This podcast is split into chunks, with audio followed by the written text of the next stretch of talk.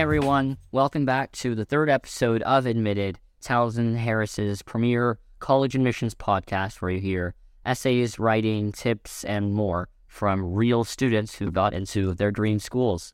Um, I'm Elliot, back as your host for this episode. And I'm Katherine. Um, in this episode, we'll be speaking with sen- with senior Axyl Frederick about what got him into the Macaulay Honors Program at the City College. Axyl, congratulations and thank you for joining us today.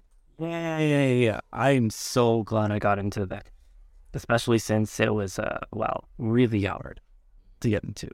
So the prompt that you chose for Macaulay um, was describe a topic, idea, or concept you find so engaging that it makes you lose all track of time. Why does it captivate you? And what or who do you turn to when you want to learn more? Our topic is linguistics. मन तो बहुत सारी भाषाएं बोलता है. I love languages. It's a subject chained to my existence as each phoneme and grammatical pattern seeped from the stream of consciousness. It all started in sixth grade when my middle school had a class where we were given basic introduction to Japanese. It wasn't a very comprehensive introduction, and we only learned colors, sizes, and how to say teeth. But the one thing that captivated me the most were its three writing systems hiragana, katakana, and kanji. Hiragana had a very relaxed personality and welcomed those who met it with open arms.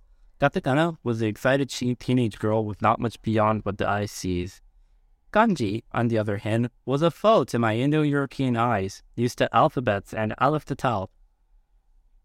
Thankfully, for my sixth grade mind, we didn't touch kanji yet, but in eighth grade we did learn basic Chinese characters and their stroke order.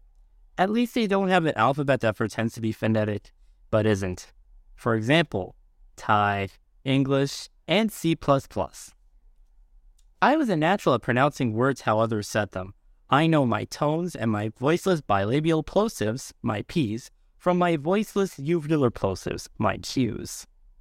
When I started taking French, I was one of the few people who attempted to pronounce things correctly, yet I still pronounce the T in thal.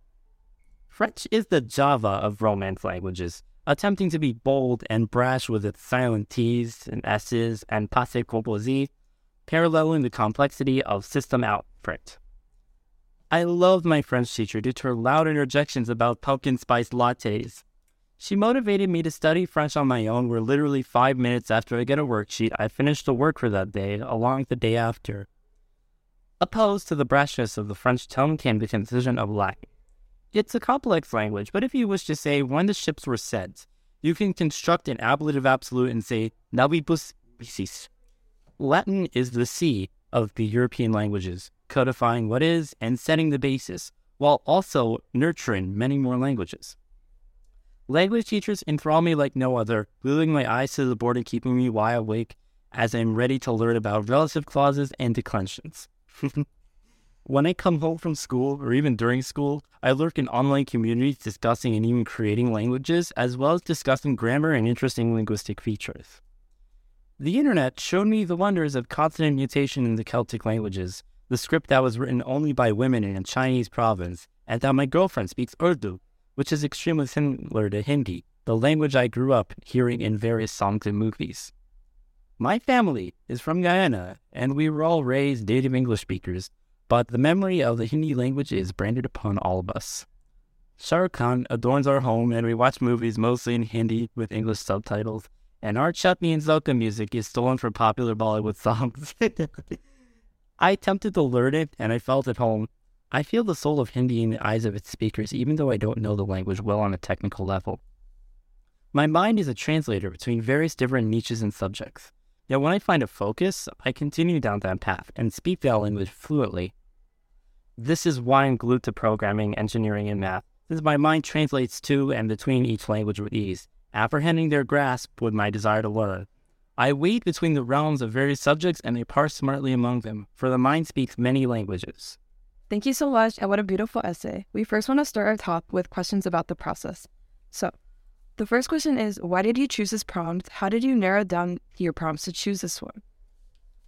I kind of just thought about what my gut told me. I just picked the first prompt that I thought would be the one that would probably be the easiest for me to write. I just looked at the different comment prompts and I just said, hey, this one looks good. And then I typed up whatever came to mind.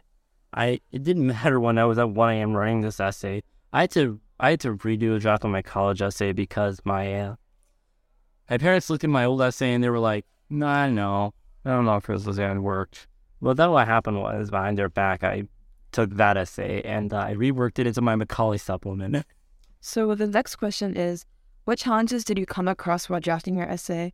And did you know you were gonna focus on this topic from the start, or did you have like multiple drafts that went into? Oh, I the thing is, I I did have multiple drafts. My first draft I actually did when I was in AP Lit during uh, the uh, the essay writing workshop, and it wasn't it was a good essay, I'd say, but I wouldn't say that it got like the sort of creative genius that I think the the second essay did. But like my first essay was mostly about my time in uh, District 75 and when I was at a special education institution and how my schooling life has changed. And it was how I progressed from a point where I was nowhere near a mainstream school system to being in Townsend Harris, the number one high school in the city, really. And like, it's funny. My uh, my my life at this point is a very complex thing. It's just I started off in one place, ended up in another, and it was such a gradual transition that I didn't even notice. I mean, uh, yeah, I, I definitely like feel that with just like the with the journey that all of us as seniors have gone through uh, since freshman year to now, and even before then, like you were mentioning. Um, I guess with with Macaulay itself, um, it's it's a different application, right? Uh, Yeah, You were mentioning earlier with with how you use sort of the Common App essay and sort of like condense that in, right? yeah. I took that old Common App prompt, and what's funny was that I think it was actually, it was the the prompt was like, "Why Macaulay?" And like I just said, "Hey, I I," and then I just wrote my essay about what I found my draft, and then I combined it with why I want a MacBook. Yeah, yeah, and that was that was another one of the supplements I read. Also very good.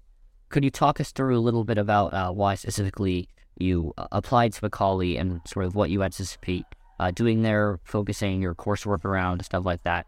Um, for the viewers at home that don't know, uh, the Macaulay Honors Program is a very uh, prestigious um, uh, program that you can attend a CUNY school under, um, and it's entirely free. And I believe um, the MacBook thing that you were talking about, they also give you free technology, great right? technology.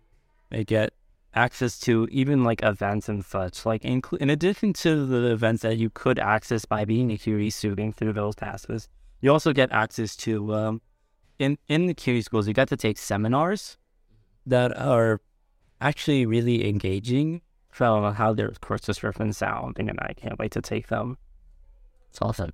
So is that like, so seminars are an example of like coursework you want to take, sort of like humanities focused. Is there like anything else? there you? humanities focused. But at the same time, I'm also majoring in computer science, so maybe it's best I leave aside all the annotated bibliographies and papers for what I need to do English composition. How is your experience at Townsend Harris sort of shaped to to how you got to this point? Like, uh, what kinds of extracurriculars did you do, or like coursework that you take? Sort of overall, like, how's your experience been? I love Townsend. It's like if I could if I could just repeat these four years again, I would do it all over again. Except instead of taking AP Physics, I take uh I take jazz band or something.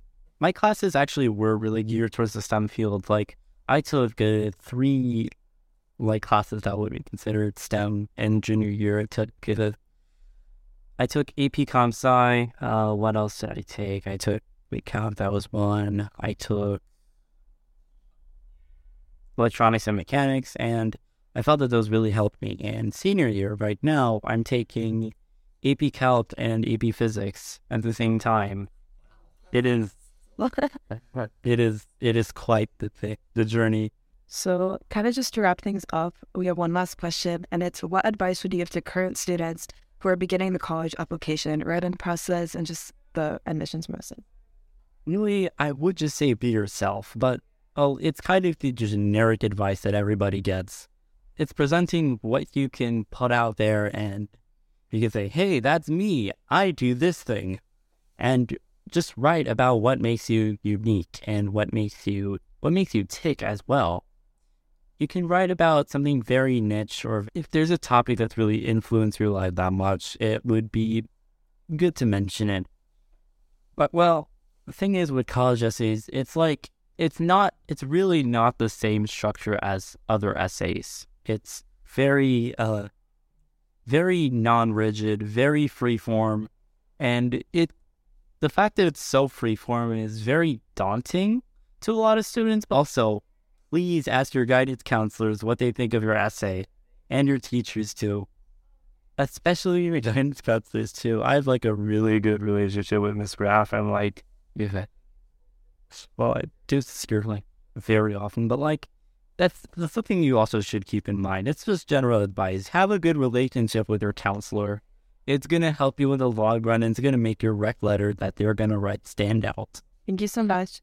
Uh, I think that wraps it up for this episode. Uh, th- Axyl, thank you so much for sharing your journey with us, and congratulations on your acceptance once again. For more episodes of Admitted, you can follow us on Spotify and Apple Podcasts and subscribe to us on YouTube at The Classic TV.